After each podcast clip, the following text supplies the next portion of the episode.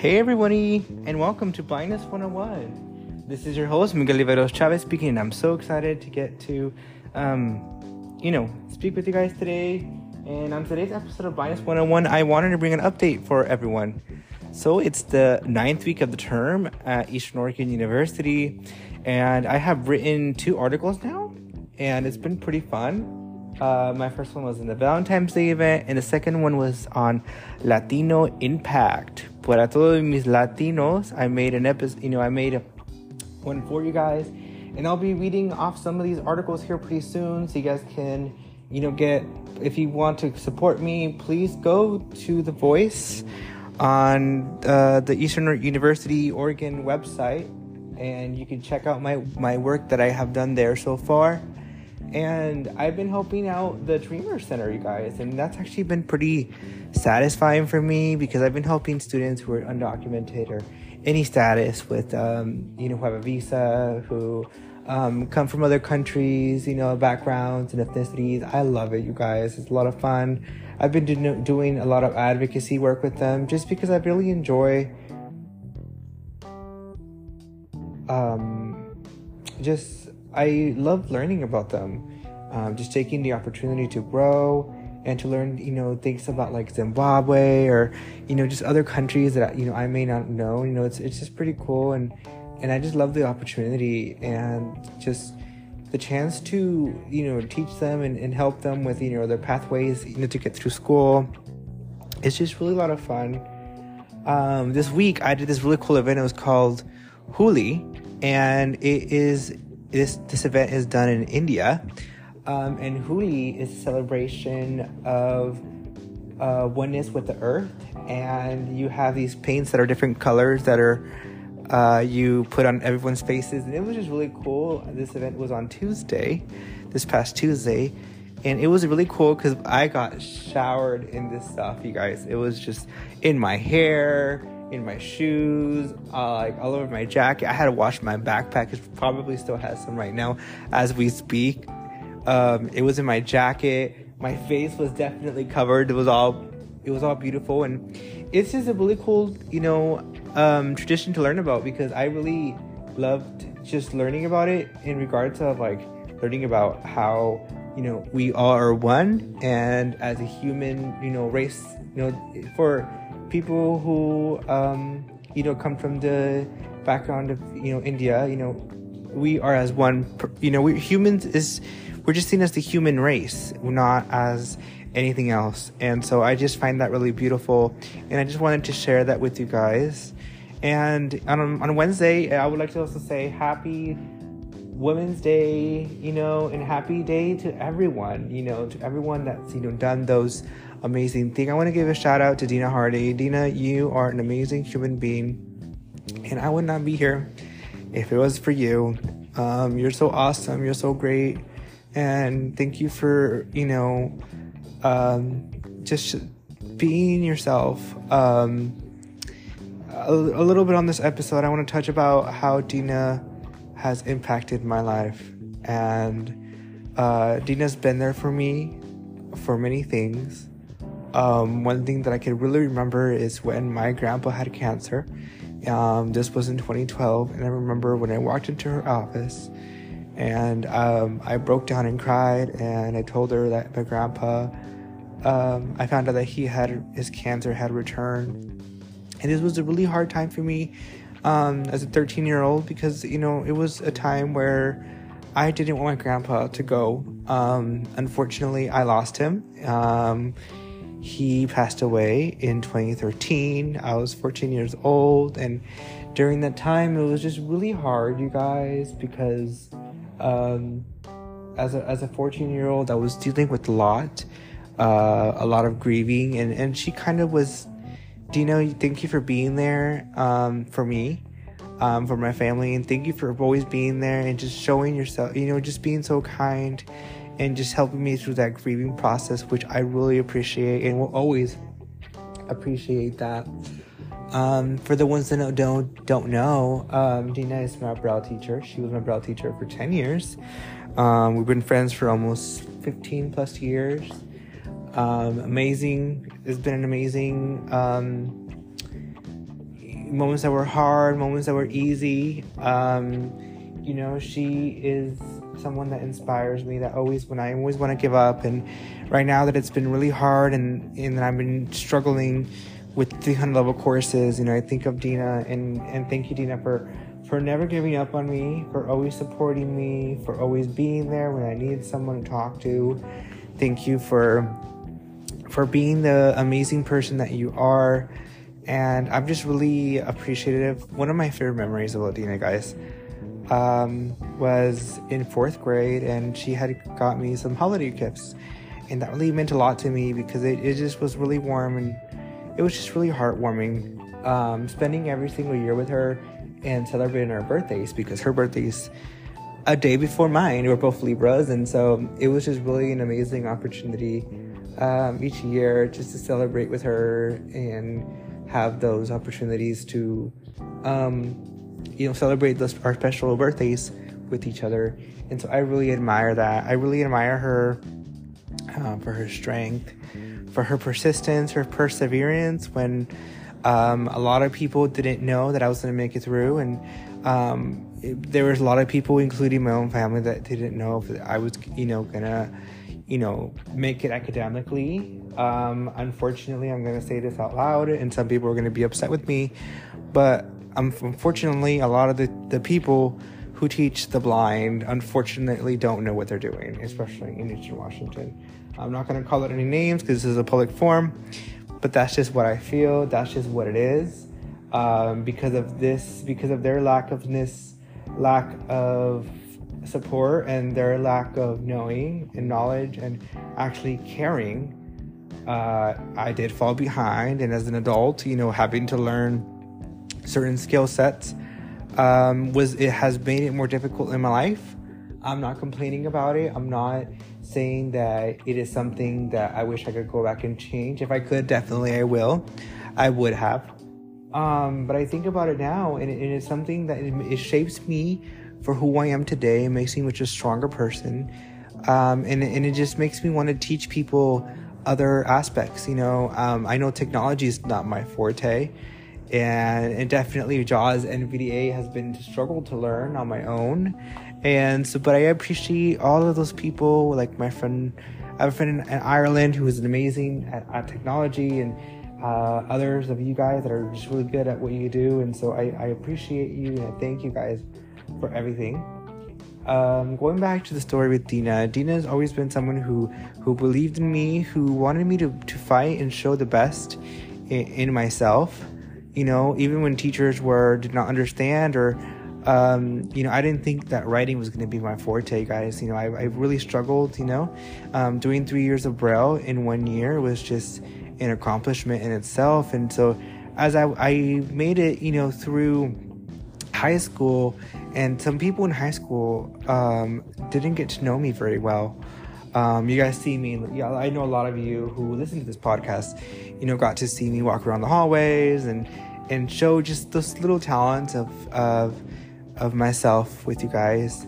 But there was also another aspect of me that you guys did not get to know, and that is my willingness to fight and my willingness to advocate for people with disabilities and, and anyone. I, I advocate for all people, regardless of where they come from, regardless of their situation.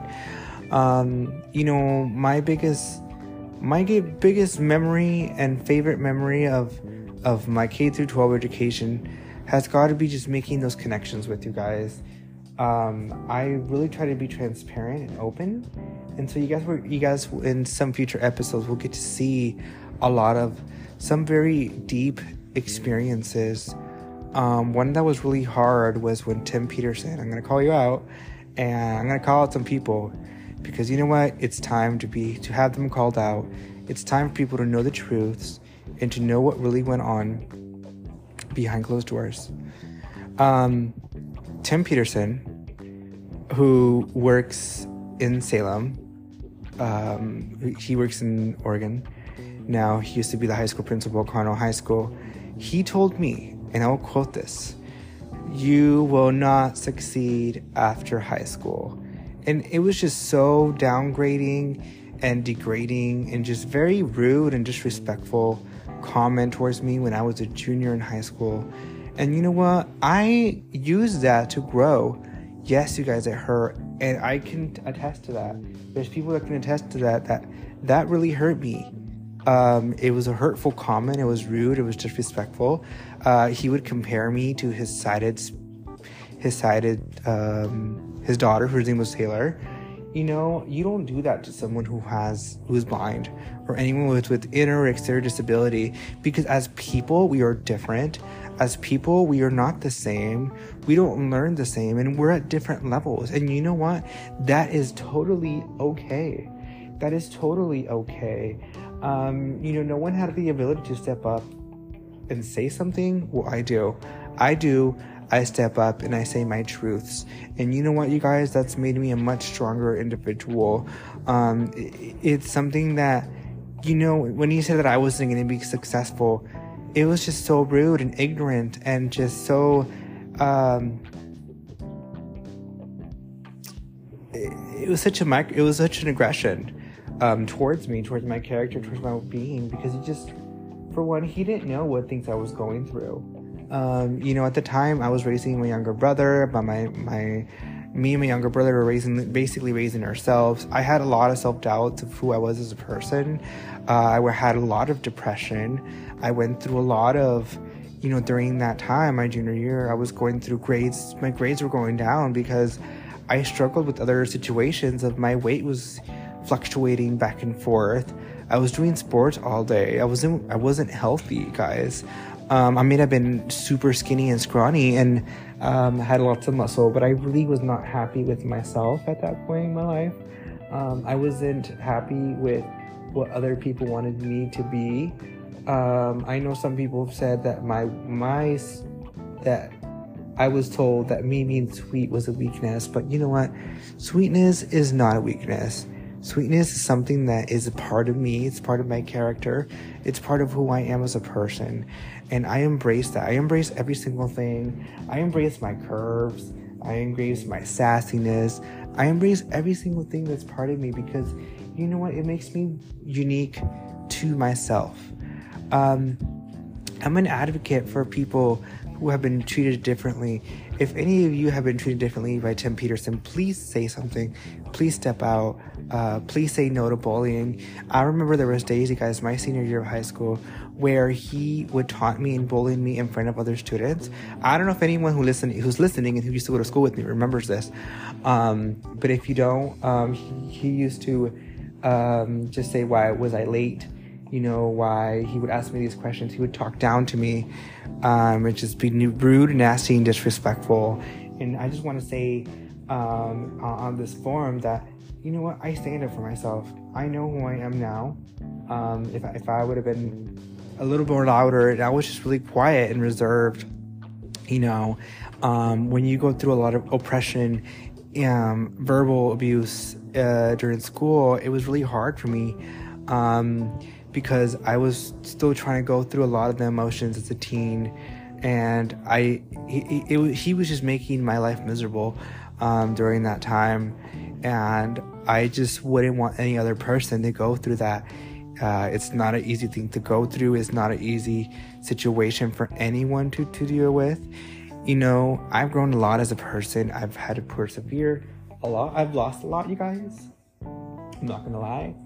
Um, I had moments where my family turned their backs on me, and I had to figure out who my real family was. And for for those who know me in person, um, you guys know who you guys are.